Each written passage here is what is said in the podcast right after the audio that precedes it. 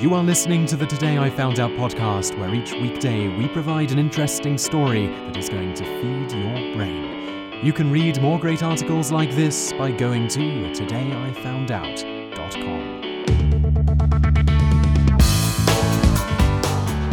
Hello and welcome to episode 83 of the Daily Knowledge Podcast from Today I Found Out. And in this episode, we're going to experiment with something of a different format. Now, for those of you who tuned in this weekend, you'll know we recently launched something we're calling the Weekend Why episodes, where every weekend we have a couple of episodes which uh, just deal with a why question. So we thought it would be cool to give a bit extra back to our listeners when we have a sponsored show, and a big thanks to NatureBox, who are sponsoring the episode today. So in episodes with sponsors, we're going to be including a Weekend Why style article. Today, it's about why three strikes in a row in bowling is called a turkey. So, the structure of the show today is going to go a bit like this. Now, after the intro, you're going to hear the main article, and today it's about how the gun in Duck Hunt actually worked. Then you'll hear a message from our sponsor, then you'll hear the bonus why article, and then finally you'll hear the regular bonus facts, and today that's about the patents that surround the light gun. So, we do hope you enjoy this experimental format and the extra content, and let's get right on with today's show how the gun in the original Duck Hunt game worked. If you've ever played Duck Hunt or any of the other NES games that use the NES Zapper gun, you probably at one point or another wondered how the game actually knows where on the TV you are aiming the gun when you pull the trigger. It turns out the method for accomplishing this is incredibly simple, as is the gun itself. The gun primarily just consists of a button, the trigger, and a photodiode, light sensor.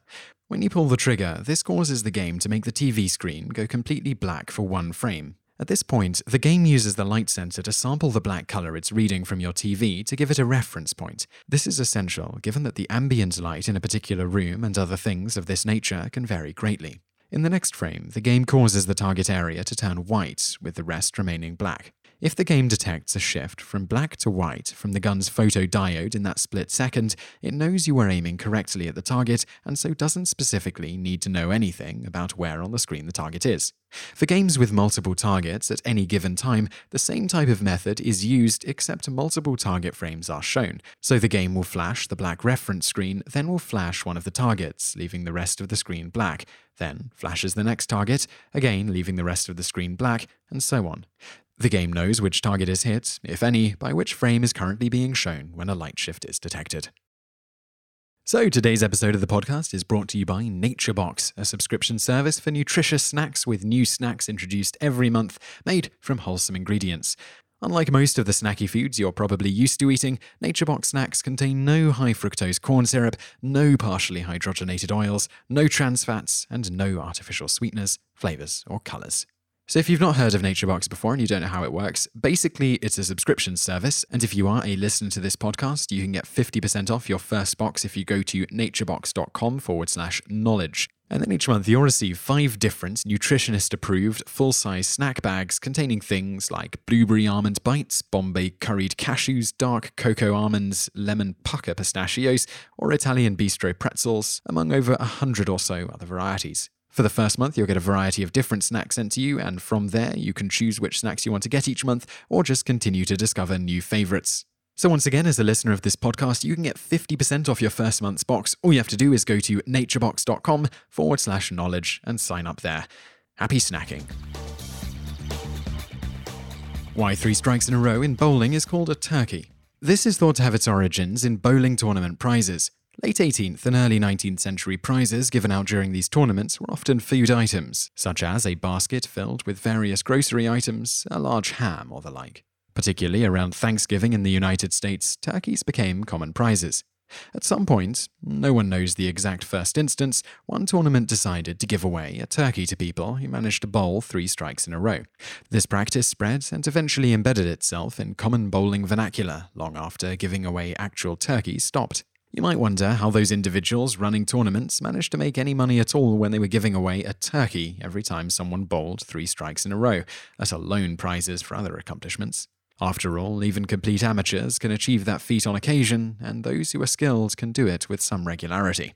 But in the late 18th and early 19th centuries, bowling three strikes in a row was extremely hard to do owing to the fact that they didn't have nearly the refined, pristine lanes we're used to today.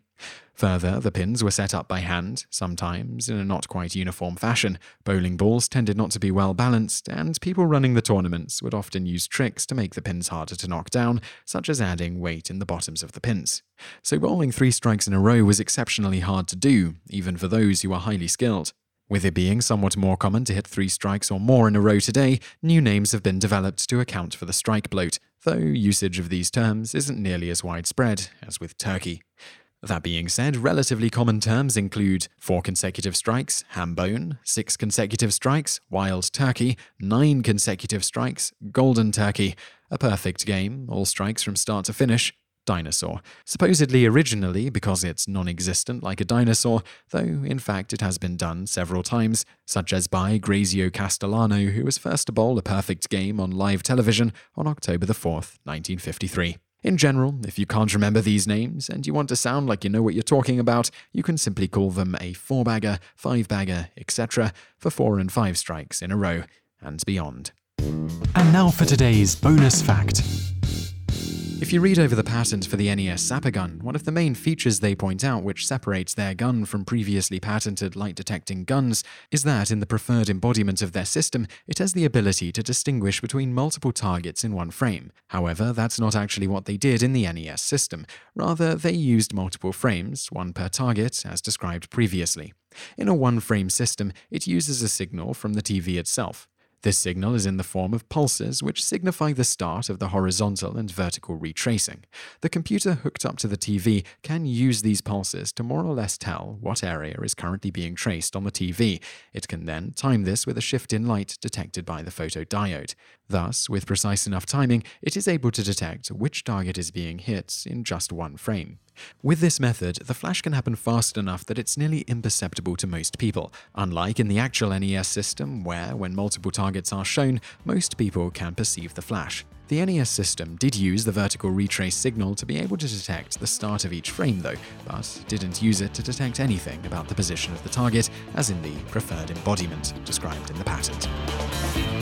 You just listened to an episode of the Today I Found Out Daily podcast. Tune in every weekday for another great episode, or find more articles at todayifoundout.com.